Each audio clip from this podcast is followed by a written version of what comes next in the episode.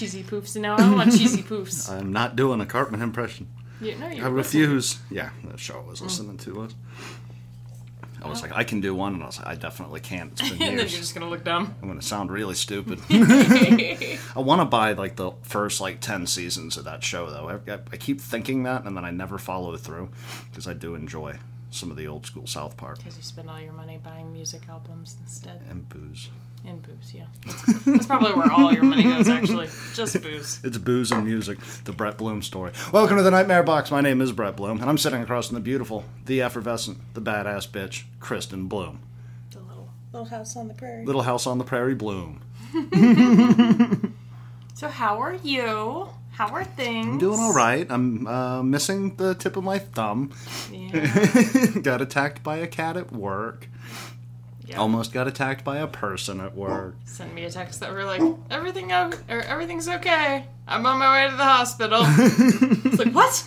Yeah, I was dealing with a cat in uh, like our quarantine unit, a stray that had come in, and it was an owner surrender. So those guys typically are a lot more handleable than like the ferals that people trap.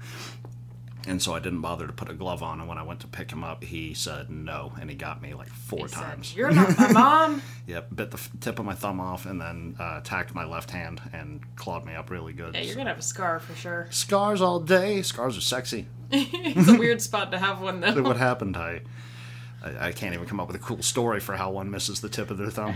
I saved a baby from the clutches of a gator's mouth, Yes, and they took a souvenir. I'm like Captain Ahab. I'm just out there in the Everglades trying to fuck shit up. I'm looking for the one that oh. stole the tip of my thumb. It looked pretty gross initially, though. It doesn't look good now. I mean, it looks better, but it looked pretty gross initially. You had like a nice big, like hollow spot at the tip of your thumb. Yeah, it's healing up. But yeah, that's new for me. What's new for you? Uh, I can't breathe and I can't see the sun. Why is that? Is it because the entire state is on fucking fire? We're once again back in fire season. I think this one's been worse this year, though. Yeah, because Like- it didn't snow hardly over the winter. Yeah, like we had like a pretty rough like week or Mm-hmm. two. I think. um, Yeah, I think it only lasted like maybe two weeks last summer. I know we talked about it last time about how we were both kind of feeling down because you couldn't see the sun at all. Yeah. and it's not gotten. Can't see the sun. part- The sky, which is my favorite part, is just gray. You Yeah. can't see the mountains that are like right next door to us. Yeah, for the most part, it's not been quite that bad visually, but yeah, today it's pretty rough, and Mm-hmm. it's just been so fucking hot too. It's like way hotter this summer, so it's making it worse. Mm-hmm. But yeah, that's that's what's new with me. I woke up this morning, I was like, Woke up this morning, can't breathe. Can't fucking breathe. Yeah. But you did get the energy up to get your letter of intent into the university Oh, for the graduate program. I haven't actually submitted it yet. I gotta I gotta fix my grammar mistake. It looks good. I, I read it twice and I only found one sentence where I was like, "What in the fuck is she trying to convey?" and it was the dreaded extra "and." You know, there were like four or five ands in one sentence, but one of them definitely didn't need to be there. it's better than my text messages at least, though. And you know what I did notice in your letter of intent, um, which the audience isn't going to be able to read, so I got to be good at describing it. Um, is no, you did something that we've talked about um, as far as flow in the writing goes, uh, which is long sentence, short sentence. You had a fragment right there in your first uh, paragraph I that I thought was really brilliant. I- it really works. It, you get the I initially had it um, as like a sequence. There was like such and such comma, such and such, and such and such, and I was like, I don't like that. Yep. so yeah, I changed it. you drew your inspiration from your brilliant writer husband. I did. Said, I'm, I'm dropping a fragment in this bitch just to let him know what's up. So you don't think it sounds like super cheesy? No, it, it, it it's pretty Sound good. like I'm trying too hard. No, no, no. it's better than like the way that you've drawn it out to be. I thought I was going to Well- go into it like a like an I am poem. You know, I am strong. I am love. You was strong. You was capable. uh, oh, that Sunday, I think it was last Sunday that I emailed it to you. I spent that morning changing Yeah. all of the times I had been like excessive adjective. so I went through and pulled Get those out rid of my adverb. I sent it to you. adverb. Yeah. Express myself. But yeah, I probably won't send it in until next weekend now, just because this weekend kind of got away from us. But kind of scared to send it in. No, you'll be fine. it, it's it's pretty good. I got uh, I had to because apparently you have to send in a resume too to apply to the graduate program. Weird. Yeah, uh, I got my resume reworked and changed the cover letter based on the notes you had given me for the most part. I ignored one of your notes. but uh, yeah, uh, which I told you that already. Yeah. Um, they use, and I'm going to probably completely mispronounce it, but the Latin term for basically a resume, but like a more detailed resume, um, which is often abbreviated CV, is apparently like the long form is curriculum vitae or vitae. I don't know. Some sort of it Latin thing. something Yeah. like that. Um, and on the on the grad school site, they tell you what all you need to submit for your actual program or whatever, and that's all it said was just that. It doesn't say like a resume or anything next to it. And I was like, well, what the fuck is that? and it was like something about your artistic journey and where all you've been and all this stuff like that. And then I get to the actual application on the grad school site and it just says resume. So I thought there were two separate things Yeah. for a second there. I was like, so you want me to send a resume and a letter of intent and some stupid document about my artistic journey? And so I Googled it because I was feeling kind of dumb and then I felt more dumb when I realized that's literally just a resume. That's what CV means. yeah. Well, it's only ever, like, they only put resume slash CV. You want to know how stupid I am? I thought CV was somehow a fucking Cover like letter? break. Yeah, I, thought, I was thinking cover letter, or and at one point I thought it meant resume, and I was like, is resume like a really long word? Um, yeah, I think I used to think that it was cover letter too, but then I noticed um, a lot of the time There's no V's you. in the word letter. Well, no. Well, I thought maybe it was like a. Cover. CV. I thought maybe it was like a, a phrase because like a lot of the time they use Latin phrases for stuff. So I thought maybe that was just the phrase for cover letter. But I noticed a lot of the time they would say your resume slash CV, and then they would also be like and a cover letter. And I'm like, okay, so clearly the cover letter is something different that I didn't know what it stood for. Yeah. And now I do, and I felt dumb because I was like stressed. I was like, I gotta write another thing. So much writing. I'm not even going in for writing. I'm going in for film. Let me make a video and just talk into my camera. Luckily for me, I already had a resume based on my like film stuff specifically, so I didn't have to remake that. That's always handy because I do the same thing. I've got like my artistic resume, and then I've got the one for the real world, the nine to five. the nine to five resume, where I'm like, and I am a good. And I'm, I'm a good team leader, and I'm organized. Efficient. I'm efficient. I have anger management issues. Leave that out. have we talked about that on here? I don't know. that weird fucking right after I got out of the Air Force, um, I was looking for a job and I didn't need like a big job right away. Like I was like I just do some dumb little retail thing while I get reestablished back stateside. And uh, I was I've always wanted to work in a bookstore. I love books. They're very calm places. I feel like if you work in a bookstore, nobody ever yells at you at work because it's hard to get upset in a bookstore.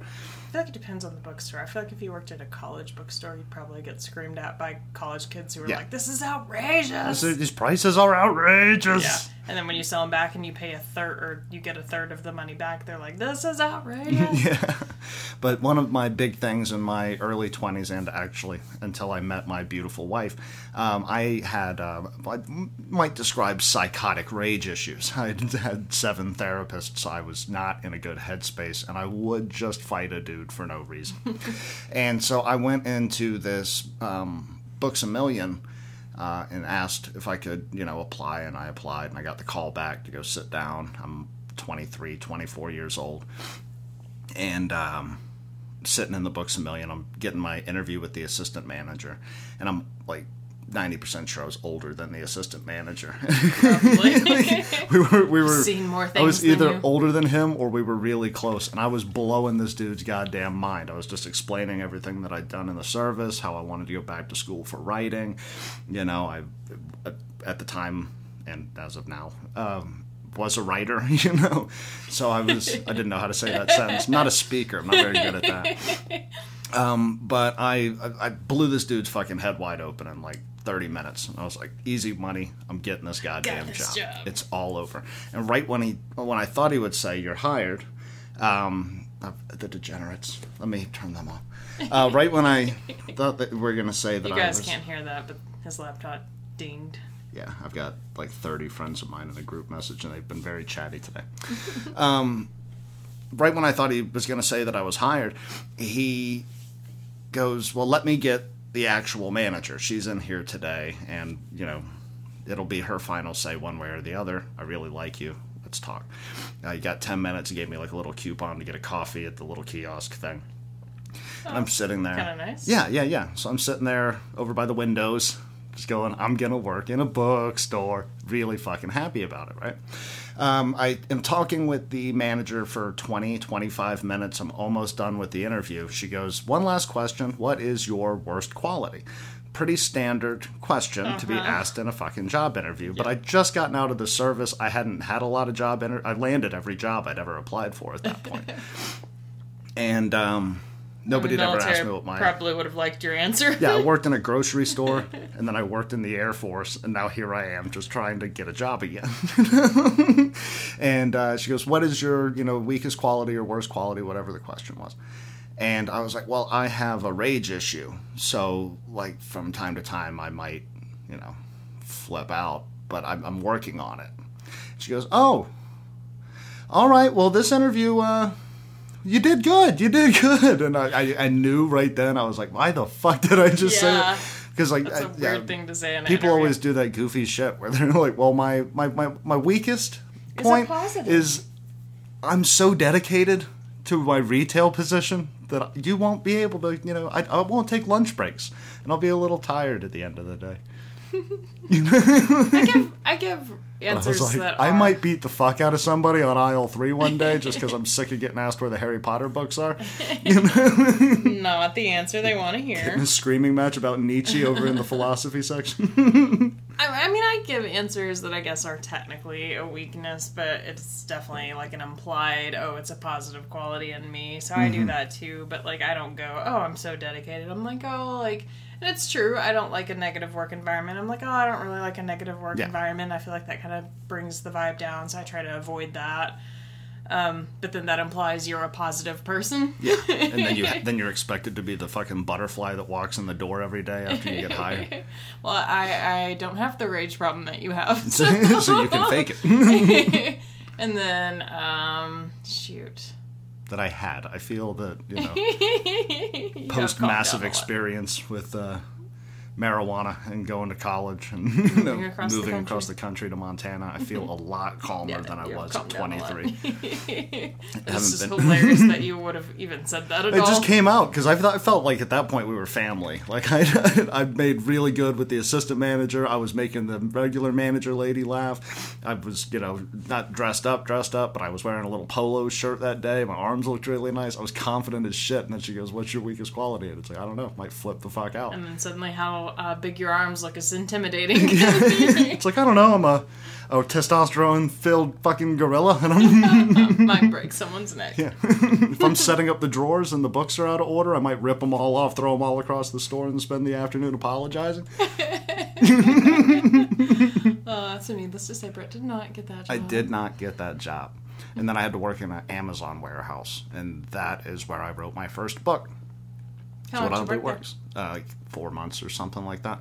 Uh, but the Amazon warehouse is all the hell that you hear about it. It's a fucking nightmare. And this was pre getting press about how fucking p- terrible this place was. So they didn't, when I got hired, they didn't have a radio yet. That got they got one eventually because enough people were like going insane and threatening to jump off the balconies and shit but you would have to move from one object to the next object and you had like two minutes to get to the next object. And this could be you're on the top left hand side of the warehouse and now you need to get to the bottom right hand side of the warehouse. Good luck. And you'd have to run to, to go get the thing or they would yell at you if you were over time. Too many times and you could get fired. Uh, but you're not allowed to bring your phones in. You're not allowed to bring an iPod in or anything like that because they can't verify that that's yours and not stolen from the warehouse. That's dumb. They have guards and a metal detector for coming in and out of the building. You're allotted like a five uh, or a yeah like a five minute break. I think it was thirty minute lunch, five minute break for a twelve hour shift. So you'd be out there ripping cigarettes, like you'd have like two, like one in each hand, and just fucking and changing back and forth between the two of them. And um, I, you can't stop to talk because you got to get the next object, next object. and so the book that I will never release, probably entitled "The Nightmare Box," where this whole fucking thing kind of came out of, I had to write in my head. So I would write a chapter in my brain, like I was fucking Jay Z trying to write my next rap album. so I would establish all the characters in my head, and then I'd come up with a cool sentence, and I'd repeat that like paragraph until I had that paragraph memorized. And then I'd build two or three sentences in my head and then start it over from that first paragraph, go home and write all of that down. It's how I stayed sane. And it gave me my first draft for the Nightmare Box. That's how it's done. Kudos then I to you, quit 'cause, that uh, goddamn job. Kudos to you because that would have never worked for me. yeah, quit that job, got hired by a fucking armed security place for a while. Wrote the second book there. Sorry, I'm on a tangent about work. No, you're good. Um, fuck, how did we get? Oh, uh, your I, I your threatened to interview. beat the shit out of them. Yeah, no, we were talking about my grad school. I was like, how did we even get on this topic? And Mm-hmm. then your interview. Um, but it all worked out, yeah, because you you did get those rough drafts, and you Yeah. have since released an actual book that's for sale. pamphlet, and Madman It is a book. and um, we moved out here, and we're working towards the grad school thing, and Mm-hmm. hopefully quitting our day jobs. um, but yeah, no, it's it's been good. It's been a weird back and forth for me though because like i felt really excited initially about the grad school application and then i really really hated writing the letter of intent Yeah. and then i got it done and i felt excited again because i was like ooh it's almost time for me to submit it and now that i don't have anything else holding me back i'm like i don't really want to submit it though press play. yeah like you're kind of scared What if they don't like me? it's like will you hold my hand yeah, yeah. I, which i mean i I mean, the leap is the hardest part. But, I Yeah. mean, once it's done, it's done. You've applied. So now, like in the future, you know, and I have full faith you're going to get in. There's absolutely no way in my mind that you don't get into the program. You're fucking made for it.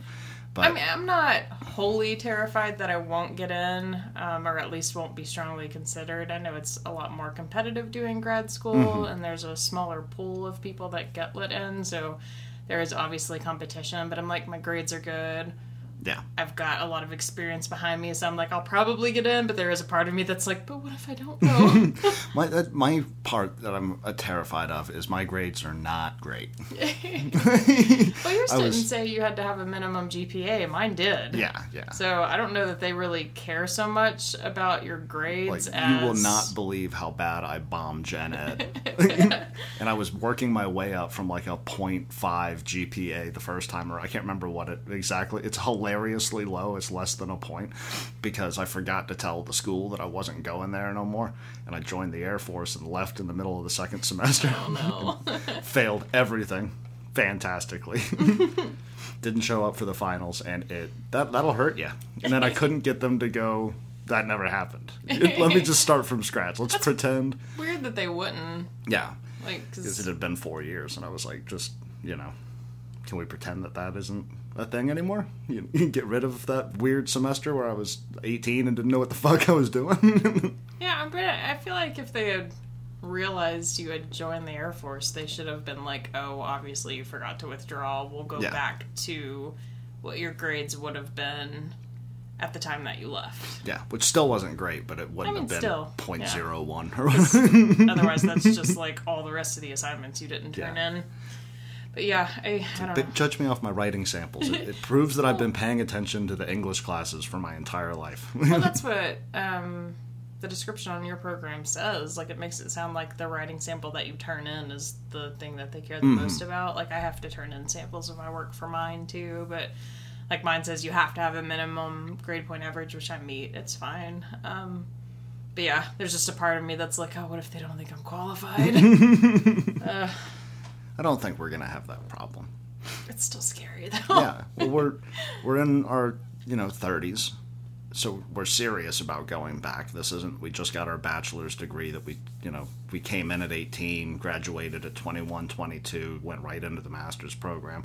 We've been in the real world for a little bit, and we've been trying to pursue it on our own, you know. So this is we obviously take it seriously. We're not coming in here because mommy and daddy are still paying the bills. And I, I think that'll probably honestly be the most um, impressive part of Yeah.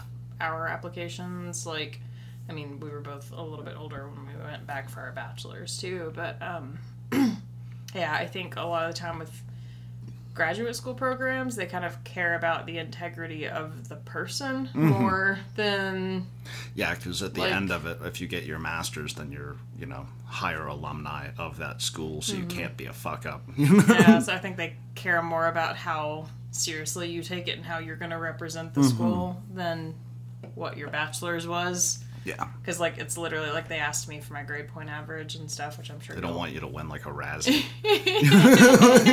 like oh god, she went to our school. Um, Kristen Bloom, who studied at the University of Montana. well, I mean, like it's part of the application, so I'm sure you'll have to put that too. They ask you like Yeah. if you do the GRE, what your score is, but Tommy of us- who studied at UM. neither of us have to put that, and then it asks you for your grade point average of what your degree was. But that's about the only thing they ask you about your bachelor's, Yeah. and then the rest of it's what's your vision for your future, and what are you doing, and what have you been doing? like the whole rest of it's just like, tell me about you. Exactly. and I, that, that'll be hard for me too. I've got to get on it because I need to get my samples together. I don't have any like updated samples because unfortunately uh, I haven't gotten a lot of writing all the way through the writing process in a I'm while. sending them pretty old stuff too. So Yeah, but I've got a lot of stuff that I'm working on, if that makes sense. Like I don't have a Word document on the computer titled "Next Big Thing," you know.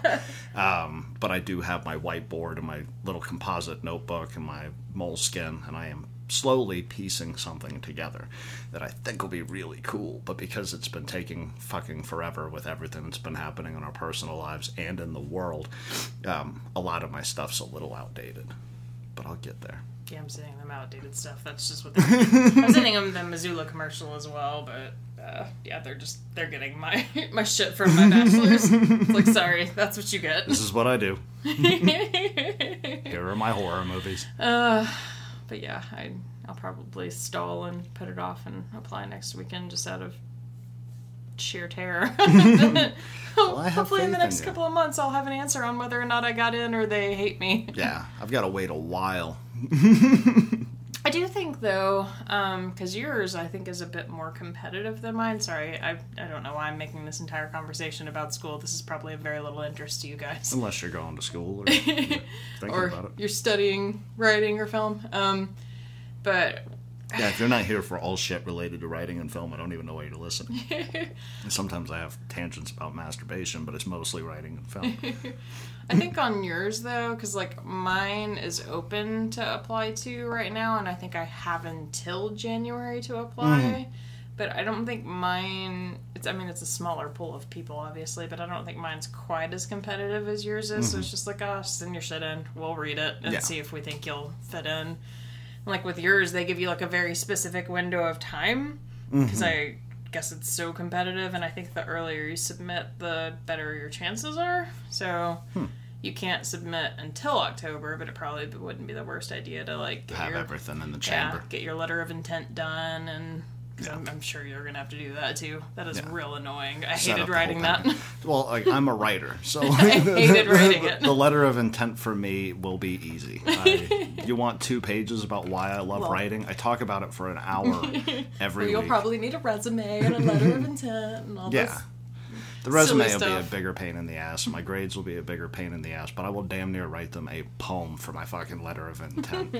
it's like, when did I want to start writing? Well, it all started when I was a young boy. On Let me take bus you there. my tiny little notepad. There I was with my Walkman that was playing a version of Eminem's Marshall Mathers LP where the curse words had been removed. It was an edited version of the Marshall Mathers LP. And I was staring out the window, and I was only like 10. I don't know why my And I mom was let thinking, me. what poem can I write to impress this girl? yes, let me impress the little blonde with the pimple, one quarter above. I made that up. Hmm. we watched You the, did have a Walkman. I did have a Walkman and I did write poems in the back of the bus while listening to Marshall Mathers LP, but I don't think there was ever a girl with a pimple. Not that I noticed. There probably were. Lots of girls with pimples. It was high school, middle school. Everybody had pimples. Then I just go on a two-page tangent about pimples, and then be like, "So anyway, It'd be cool if you'd let me into your program. if you'd like to read more shit like that, I am an alcoholic." you were gonna say we watched the. Bruce Thing last Springsteen night. thing last night. What'd you think of that? It was really good. Um, I cannot believe we actually followed through with that. it's, it's two and a half hours, and it was already um, like eight thirty or something Yeah. before we even started it. And then we kept pausing it so that we could share our own stories, and it was fun as fuck. And It we were up till like, midnight. took us like yeah five hours to watch a we, two-hour thing. we two beat ourselves. oh no, we did it to ourselves. but I like it. it was really good. Yeah, no, the, the, the little uh, the tangent about the school bus reminded me of the story that he tells about like his hands not fitting around the guitar, and then he like just show me the magic. with it. Yeah, show me the magic chords. No, I do like that they did it the way they did it because he doesn't have a band or anything playing with him. It's uh, it's Bruce Springsteen on Broadway. Yeah. came out in 2018. I thought Um, it was going to be a concert, so like I was kind of saving it for a night where we would eat and then kind of sit on the couch and watch the rest of the concert. But it's a one man show. Yeah, and um, it's just him with multiple acoustics Mm-hmm. and a piano, and he just uh, tells stories while kind of sort of playing songs. I don't know if he ever played any of the full songs. Like I think he just weaves a story and then plays part of it and then goes into the next Yeah. story. But it's pretty good. I fucking love Bruce Springsteen. The boss. Saw him in 2009 with my father. It's one of the craziest memories I've ever had. That dude went for fucking hours, did a knee slide. He knocked over the cameraman. So, like, one of the fucking on stage screens where they're showing him from the side just goes black for a few minutes. And then you see the dude with his camera trying to get back up. It was oh. awesome. That's embarrassing for the camera Yeah, dude. we were- probably didn't care. we were on the floor and it wasn't like a sold out packed show which blew my fucking mind like you had a little bit of walking room there were like five feet between people on the floor right in front of the stage and so dad would leave me and go grab some beers and then come back and we'd be you know sitting there drinking watching bruce springsteen on How old stage were you? 18 it was Ah. 2009 it was you a beer. my father It's illegal. Was an alcoholic Bought you a beer. Yeah, just walk. Nobody's gonna harass him for him and his 18 year old son watching Bruce Springsteen Oh, you together. probably looked older than that too, though. Yeah, no, I, I looked. I was gaunt back then. I was like lanky, fucking skinny dude. Hmm. But yeah, it's one of the fonder memories of my life was going to see Bruce play for fucking hours, and then like at some point in the show, he um, would point it out to the people with the big poster board things, and they would write like their favorite songs, and they were all like B cuts off Nebraska, you know, like. And uh, he'd stack them up on stage, and he'd go, "I can't remember the lyrics to that one tonight." And then he'd, he'd put it in like a different pile, and he goes, "I'll learn them for the next show." And then he'd pick the next one up, and it would be a song that you'd never heard of because Springsteen has a shitload of albums. And he'd go, "I think we can do this one, guys." And he would turn it to the, the the band, and then like he'd get everybody's approval. And as long as the saxophone player and the drummer knew what was going on, then he would sing over the top of them. It was just, does Bruce remember the lyrics to this song he wrote in 1970 something? Oh man, that's wild. yeah, it's one of the most talented fucking things I've ever seen. It, it was with the whole band there. It was wild. Yeah, it was nuts. How old is he now? Like he's got to be. He's probably in his 70s, Yeah, I'd imagine. he's got to be getting up there. His voice sounds so much better now. Like, I, not that it. I, I just established. I don't need to justify my love for Bruce Springsteen, um, but like his lyrics, if you really listen to them, are a lot more adult than like what you think they are. Born in the USA is an anti-war song, but because it's so poppy, people like played it. And I think Nixon or Reagan used it for the you know um, commercials, like for the campaign commercials, because he thought it was like, "Yeah, go America." Yeah, it was. Somebody never I think it was. Reagan. I believe the first words are "born down in a dead man's town." The Mm. first kick I took was when I hit the ground. Wound up like a dog that's been beat too much. That's not a good version of "Born in the USA" that you want for your, you know, campaign commercials. Um, I forgot where I was going with that. Uh, shoot. Um, Oh, yeah, because voice. his because his lyrics are like that for the most part. Sure, there's a couple of songs where it's you know not up to par, uh, but him older, playing them slower. Like that song he did on the piano was that Thunder Road. What he's got that raspy voice now. So like the lyrics to Thunder Road, when he drops the um, traditional band element to it, he sounds like an old barfly who's just telling this really sad story. You know, He did a part of Born in the USA too. him doing and the river is old is perfect because that's like He uh, didn't do it. yeah, not in this, but there's versions on YouTube. Um, but he did Born in the U or part of Born in the USA also in this, and yeah, it gives it a very different meaning because it was much slower and Yeah. stripped down. And I was like, well, this is real sad. super dark. Like his buddy gets killed, you know. he has to like take care of his friend's wife. Like it's not it's not a happy song. It's a good show though. It's a great show. Um, what else? So you guys remember um, seven days ago when I was like, everybody should go out and read Danse Macabre by Stephen King. Changed my mind. Got to around page eighty and said, I can't do this anymore. uh, what turned you off? It's it's Cocaine King. Like I, I can't verify for a fact what year King stopped using coke, but I do know there's Coke King and there's post Coke King. Coke King was a lot more productive and his books were better. Sure, you got Carrie, you got The Shining, like you got The Stand. He wrote The Stand, which in and of itself I don't think you could do without cocaine. Um, but there are a lot more asides to his Coke books. Like there's, he describes rooms for fucking pages. That's Tolkien-esque almost. it's the reason why it is so long because he just had to keep up with like all seven characters and then like two of their timelines. So like by the end of it, he's dealing with like 25 people that are all living inside of his coked up dome. Um, but evidently, he was teaching college classes when he wrote Danse Macabre. So his friend gives him this challenge. Um, Did you say how old he was? Uh, In what you read? Nah, not that I can remember. Just curious how old he was whenever he was teaching. Yeah, but he was he was teaching, and um, his friend was like, "You should write a book that summarizes how you feel about the genre as a whole across all things." Turns out that friend's a bad friend. Bad friend's a bad friend. Uh, did not save his best friend's life. um, so he he sits down and he writes Dance, but the problem with Dance is he he'll, he'll, he'll say a really interesting sentence or like a really interesting paragraph. And then he goes and that reminds me. And then you're gone on a completely other topic for three pages. And then he goes okay back to what i was saying that was really interesting. And then he'll get a paragraph into that and he goes and that reminds me. Oh, and, it, Man.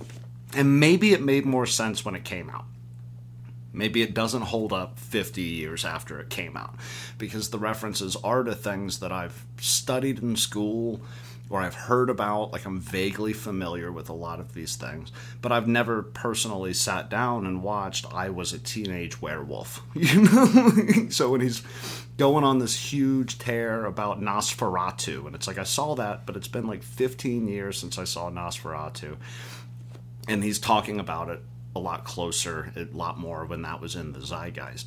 So his aside seemed completely pointless to me as a reader 50 years down the road. Um, I'm keeping it.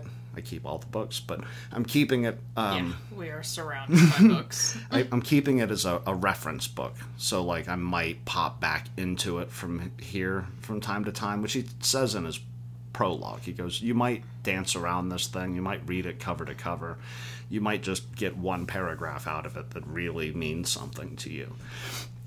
You know, do with it what you will. I just hope You that might. you enjoy. Might, when you're older, find the rambling more endearing. I might. Maybe after King's dead, and I'm like, I just need more King. You know? I'll sit down and have a conversation with him after he's done like 20 lines. He's had six or seven beers, and he hasn't been hit by a van yet. Yeah, um, like, I love Stephen King. I'm not shitting on Stephen King, and you should give the book a try. I got a lot out of the first 80 pages, but it was way too manic for me. Like, I couldn't sit with the thoughts. It didn't feel like he was sitting with the thoughts. It just felt like, hey, here's a genius fucking concept.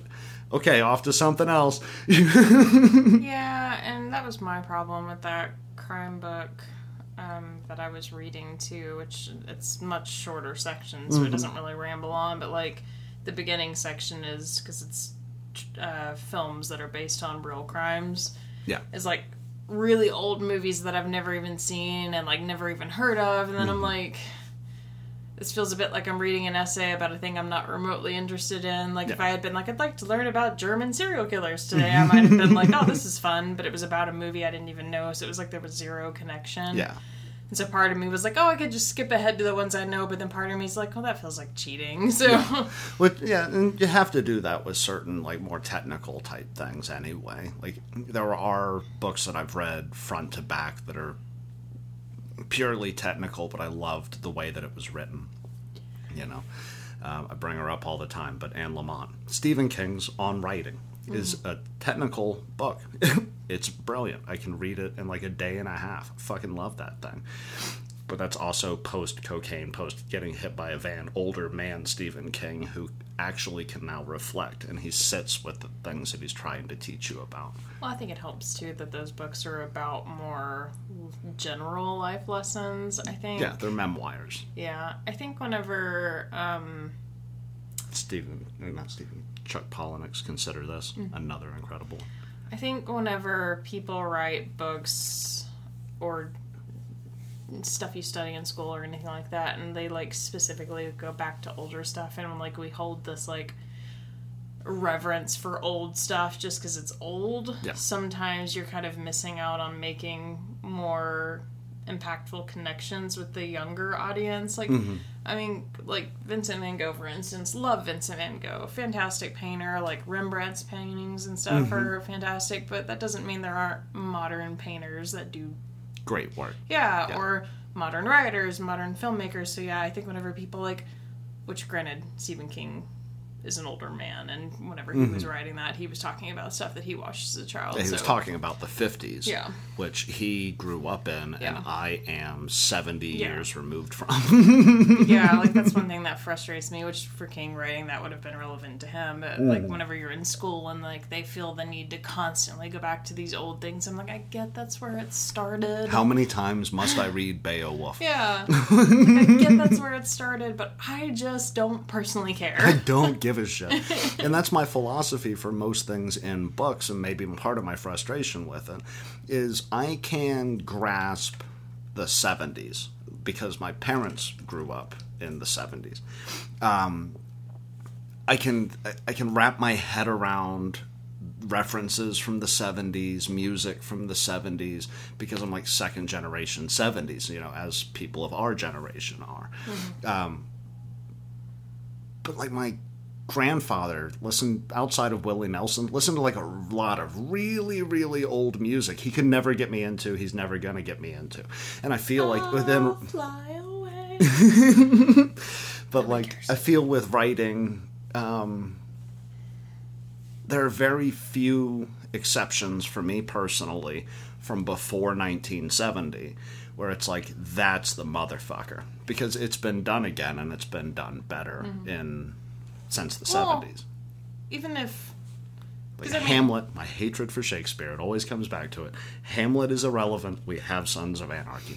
But even that, like, what's been done better is kind of subjective to who you're asking. But, like, the more modern stuff is just that. It's more modern, so you can make, mm-hmm. like, more relevant connections to your actual life. And so then it just, like, ends up meaning more, like, Yeah. versus the old stuff where they, like, talk different and they dress different and their social problems were different. And it's like, I get the moral dilemma of man is still basically the same, but I cannot connect with this person. and there are very few examples or ex- exclusions to that that um, that I feel are still very relevant. Like everybody's favorite book, The Great Gatsby, is fantastic. Didn't it come out in the twenties?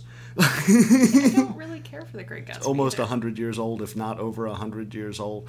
Most of Hemingway's work um, is brilliant because he was a brilliant writer of his time, but most of his peers you've never fucking heard of. Yeah. My kids are not going to understand Hunter S. Thompson, and I'm okay with that. And I, I wouldn't even mind. My kids will understand it, but my grandkids are probably not going to like him that much. I wouldn't even mind in um, like a school setting, like a passing, like let's just take a moment to understand where this all started. So like pretty much every like film school I'm sure starts with the like the silent film era and Yeah. then we moved into the talkies and from black and white to color and stuff just so you kind of understand the concept. But for Mm-hmm. me it's like that should be like the introduction and then it's like, all right, now let's get into Now, where we're at here now. we are. yeah.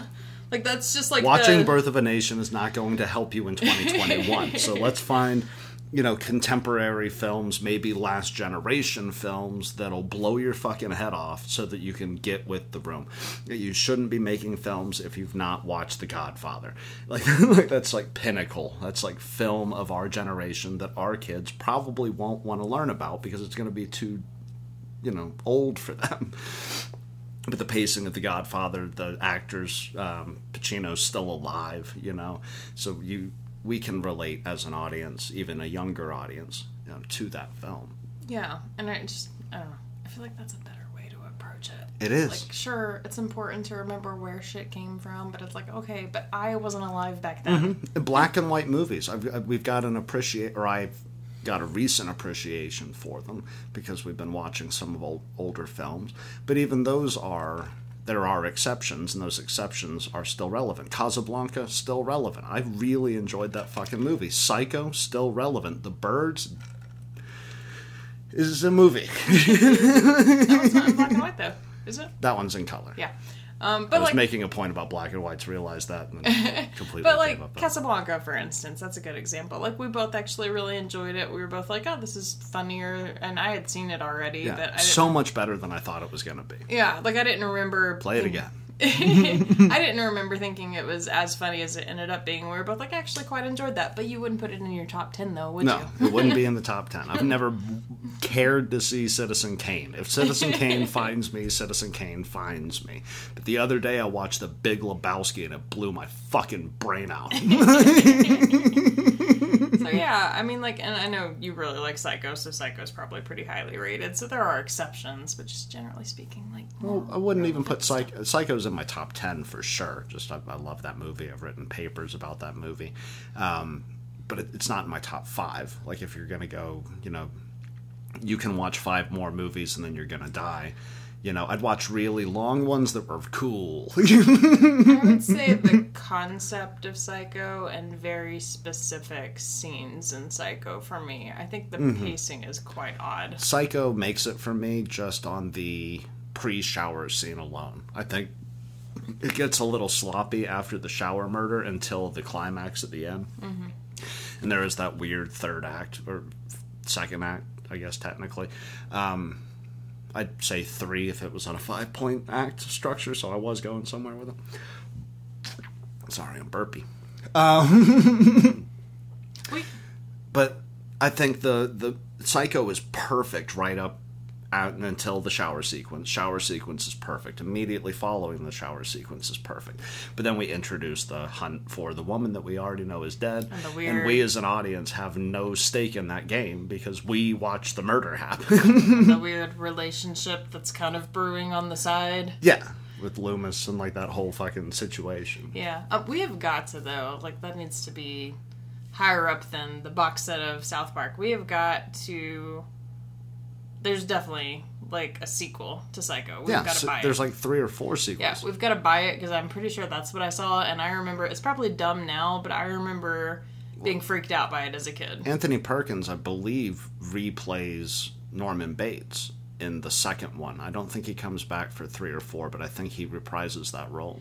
I don't think I've seen all of them, but I feel like I've definitely at least seen the second one, so we have got to find this. I've never one. seen any of the sequels to Psycho. Well, like I don't remember it at all. I just remember the mother being in the movie a lot. Yeah. And I remember the mother being scary, like legit scary. Mm-hmm. Um, so I just I would like to revisit it to see if that still holds up. Well, I want to see it just based on the premise because I believe the premise of the second film is Norman gets out of the mental hospital and returns to the hotel. And that alone I find very interesting to kind of see his progression. Um, Like, oh, I've been rehabbed. yeah. Jokes. And I think it's pretty meta that the second one is in color, if I remember correctly. I think it is. And they, if I remember correctly, reprise the role for Anthony Perkins as Norman Bates. Anthony Perkins is the only one I want to see as Norman if I have to pick one actor. I like the kid from fucking the, the Bates Motel. He's a creepy little motherfucker. He's a creepy son of a bitch. Um, but there's something about the way Anthony's head is shaped where it's like he looks like a bird, he looks like a child. there at times he looks like a man you know? Like he depending on the way you shoot light on his face you can change his whole fucking demeanor without him changing his expression. The the zoom in on him at the very end of psycho oh me i wouldn't hurt a fly is as terrifying as like that like the fucking where he's like looking down doing the clockwork orange face. Mm-hmm. But yeah, we, we got to give that a go. I, I need to know if it holds up because I remember being afraid of Mother. terrified yeah. Yeah. What other movies did that for you? For me, it was, and it will always be Pet Sematary, the fucking scene where he slices the Achilles tendon on the grandfather from underneath the bed. Now, I, I forgot about um, the spine twisting. Rachel. Like, I forgot about that until we rewatched it. But the. Um, the kid's little hand coming out from underneath the bed and slicing the fucking Achilles tendon. I was like, God damn, that got me as an adult. That fucking story has gotten me in the original film, the remake of the film, the book, every version of it, of the audio book. That story fucks me up across multiple different layers. I, I love that fucking story. I don't know if I have a specific one. We watched a lot of movies growing up because my parents like bought movies pretty frequently. Um, so like I've seen a lot of stuff, and like I think more than just any one specific movie because my mom would let us watch scary movies and stuff. Um, I just got to a point where, as an adult, especially when I was single and living by myself, um, I couldn't watch them after the sun had gone down. Yeah. Like it had like started to affect me as an adult where I was like not so much that I was scared somebody was going to break in, but I was like I'm definitely going to have a bad dream. so, um, yeah, I got to a point where I was like I know mentally my mind is going to take this and be just like not gonna be able to yeah, go. Like how can I fuck with you while you're sleeping? So, um, yeah, like just the sheer amount of them that we watched as a kid as an adult when I was I don't know if it would bug me if you and I did it. Mm-hmm. Um well, we've watched scary movies together. Constantly. But um yeah, like whenever I was living by myself, like I couldn't watch them Yeah. at night, so I'd be in the middle of the day with all the lights on watching a scary movie because I was like, I'm gonna have bad dreams otherwise. I need And time takes so much- to purge it from my mind before I go to bed. it takes so much away from it when you watch it in the daylight. Like you have to watch it at night because it the the mood is darker. You're probably full and a little sleepy. Your guard's a little let down. But then you're you have bad tired at the end of the day. Yeah, but that's when they can just jump out and beat the shit out of you with it. Um, another one for me was it took me like three to five trips to Blockbuster on my bicycle when I was a kid to finish Halloween, the original Halloween movie. That's why I love Michael Myers so much. I painted a picture of his face and sits right behind my shoulder right now as we have this conversation. Um, but I would wait for it to get dark and then I would go and watch it. And then, like, the tension, the tension was too fucking much. So, like, I'd be basically watching it from fucking behind my fingers. And then I would have to turn it off because I was like, God damn it, I can't go to the bathroom without, like, thinking, you know, something's going to jump out at me. You know, it was like 11 or whatever the fuck it was. And then um, I got it the third time, and or the fifth time. I know I got it all the time. Like I, at one point, I was like, "Here it is. Scan it back in. Give it back to me. Thank you. I'm working on this demon. Like I need to understand this movie." And I would make it just a little bit further because I was like, well, now I know that he's not going to jump out until like 45 minutes into the movie. You're going to see him in the background, but he's not really going to do much. And so I would make it, I would make it, I would make it, and then the the final sequence where they're fighting inside the house and she stabs him in the eye with the fucking clothes hanger and Loomis shoots him over the balcony. That probably took another three to five trips just to get through the final fucking scene. I was such a bitch kid. I was sitting there like, oh god, he got stabbed in the eye. Click off. oh fuck, he's just pinned the ghost boy to the door. Fuck, Loomis shoots him. I thought there was another hour left after Loomis shot him. I thought we were going all the way back. So I remember one time I turned it back in after the whole reveal where they look over the balcony and Myers is gone and it's like, oh no, the boogeyman has disappeared or whatever. And um, I thought there was still an hour left because I'm really bad at math. So I turned the thing back in again and I got it back again and realized that I had succeeded in watching the entire film. and I went back through. So like I, I spent Tormented like yourself again. yeah, it was like a whole month or two where I was just trying to watch Halloween. and now it's one of my favorite movies because I've probably seen it more than any other horror film. I still, as an adult, um, not scary parts, but gory parts. Like I can't deal with like excessive like guts and shit. Like I yeah, don't my mind. mom can't handle eyes. Yeah, I can't handle Yeah. Mm. eyes either. Eyes and fingernails. Ugh. Ugh.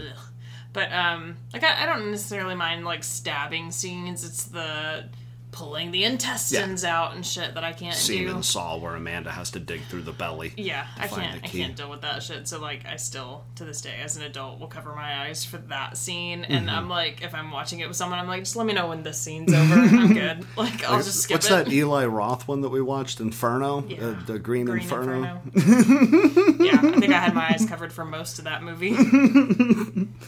No, it's it- it's always been tension, and it's why like when Kristen and I watch a film, um, or a horror film rather, I can typically tell you what direction the monster's coming out at and about how many seconds, like after the first jump scare. I'm like, oh, this is their setup game. I've seen this move a thousand times. He's coming from the upper left corner of the screen in three, two, one. There we are. so for me, it's always been the tension. And what I like in a horror movie, because it makes me feel like a kid again, is when they pop that tension at an unsuspecting moment. Like you don't know that it's going to hit you. Spoiler alert. Like Hereditary. Mm-hmm. Didn't see that shit coming at all. Knocks her head off. I thought that was going to be the scariest part. Cut to mother screaming in the driveway with the maggots eating her daughter's body.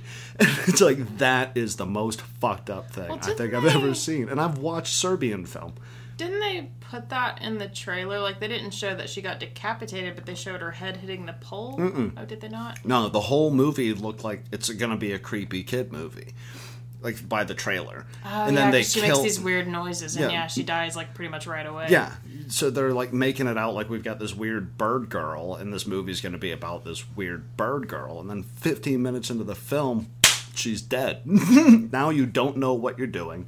You don't know where you are. The trailer you watched has not prepared you for whatever the fuck else is about to happen. That's the last time I felt like a giddy teenager in a horror movie. Like, holy fuck, they just broke the standard. I don't know what we did with that DVD, but we do need to revisit that one. Yeah. I just I didn't care for the ending, but the rest of the movie was really good. Yeah, the whole cult angle was a little weird. I wish people would stop doing that, They need to. Especially with really good ones. Like even with um, It should have died with M. Night Shyamalan's dumb movie where we find out that they live next to the freeway the whole goddamn time. even um, I've been thinking of ending things like. Mm-hmm. It makes sense, I guess, when they explain it to you because the dude's like out of his mind and he's dying. Um, Yeah. But like at the tail end when he's like hallucinating the cartoons and stuff, even that I was like, could we have not found a better way to do yeah, this? get in late, come out early. That's the rule. Don't linger there until the cult needs to happen in the tree fort. Like, I don't. Yeah, because it was a movie that was supposed to be about the mother losing her mind, Hereditary, and then at the end, it's the teenage son who accidentally killed his sister is like in a cult. Well, I, I can't think- remember the exact premise. I think the aunt or someone like else in the family is the cult leader, and yeah, they're basically trying to indoctrinate the son into the cult. Mm-hmm. Um, and at the end, like he's like going up there and like joining them or whatever. But yeah, like it would have been a cooler premise for it to have. I mean, you don't have to like leave it obvious. You can make it a bit ambiguous, but like to be kind of vaguely like. Did any of it happen, or was it in her head? Because she sees her own husband burst into flames, Yeah. and then he's gone, and it's like, well, fuck. Like, how did that happen? Because you don't know anything about the cult shit until after all that. Yeah, well, I mean, that's what we talk about a lot of the time with the genre, and hopefully, you know, upcoming film people and writers can figure that out. Like, we don't always need the explanation, it can just be fucked up. Maybe it's in her mind, maybe it's not in her mind, but when you verify, no, it's an actual cult. it's like Right. what magic witch cults? Like this is not the movie I watched. You know, fucking an hour and a half ago, you showed me a ten year old get her noggin knocked off. Can I make an admission about one of our own films? Are you about to apologize for one of our films? Well, like, not apologize, but if we could go back and redo it, I almost wish, um, which we did it based on a, a prompt, so uh, it was kind of limited on what we could do with it. But, like, when we were still doing the homework challenges, like, I kind of wish we hadn't used an actual object in Brainstorm. Like, I don't love that the watch is in it, because I'm like, then I feel like it makes it like we're kind of like, this is supernatural. Yeah, I kind but of I wanted to play with that a little bit. Yeah. bit. But I like I feel like if I was gonna go back and redo it, I wouldn't have a physical object in it because then I'm like, did we just fall into our own Mm-hmm. That's a good point. critique? It's a good point. Because we make fun of people for it, and then I'm like, did we technically do it too? Yeah. That's I've never thought a- about that. It was a homework challenge though, so I mean, Yeah, no, I, I've never thought about it before. In my head, that the clicking was supposed to like be reflective more of the writer's mind state, where it's like that, and it's like just shut the fuck up and leave me alone, I think we should have you been know. more vague But it, with it, it. it is a lot more supernatural the way that it did wind up coming out. That's a good point. Like I, I don't think we necessarily. We suck. I'm gonna go work at What? McDonald's.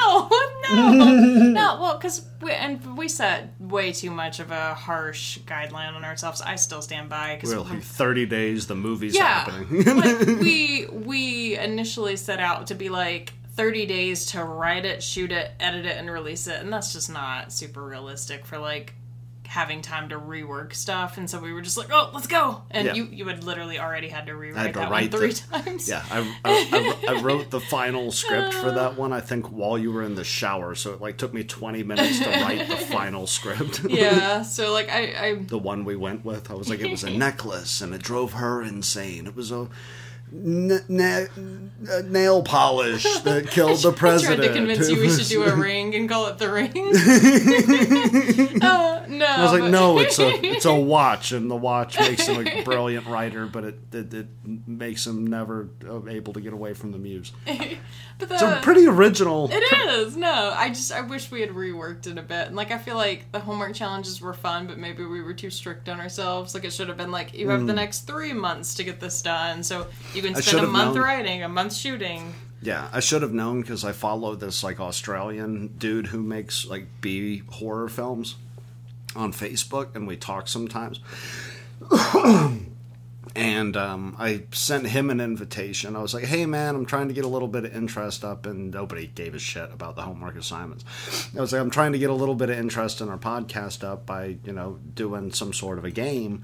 And I was wondering if you'd be interested trying to make 12 films this year, doing one every single month. And he was like, "Go fuck yourself." And he goes, I have a lot going on in my life.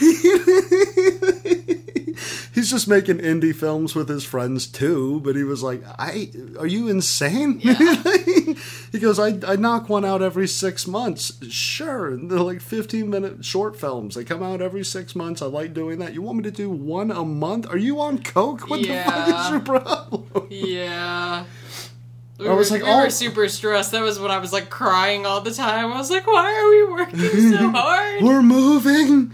We're trying to put out a film in the middle of a move to Montana. Yeah, I think realistically three months minimum because you can write, shoot, and edit. We'll rework it because I'd really like to get back to a homework assignment, but a reasonable homework assignment. Maybe the first month it's like, hey, yo, shoot your scripts in. Let's see if we can punch them up on air. Pick three or four and then be like, who makes the best version of this script? And then take video submissions or something. And then link that, you know, filmmaker with that. That's a good idea. Link that filmmaker with the writer that wrote the original script that got picked and create relationships There amongst filmmakers and writers because that's what we are. We're a relationship between a filmmaker and a writer. And I love you. I love you. And I love you guys. We'll talk to you next week.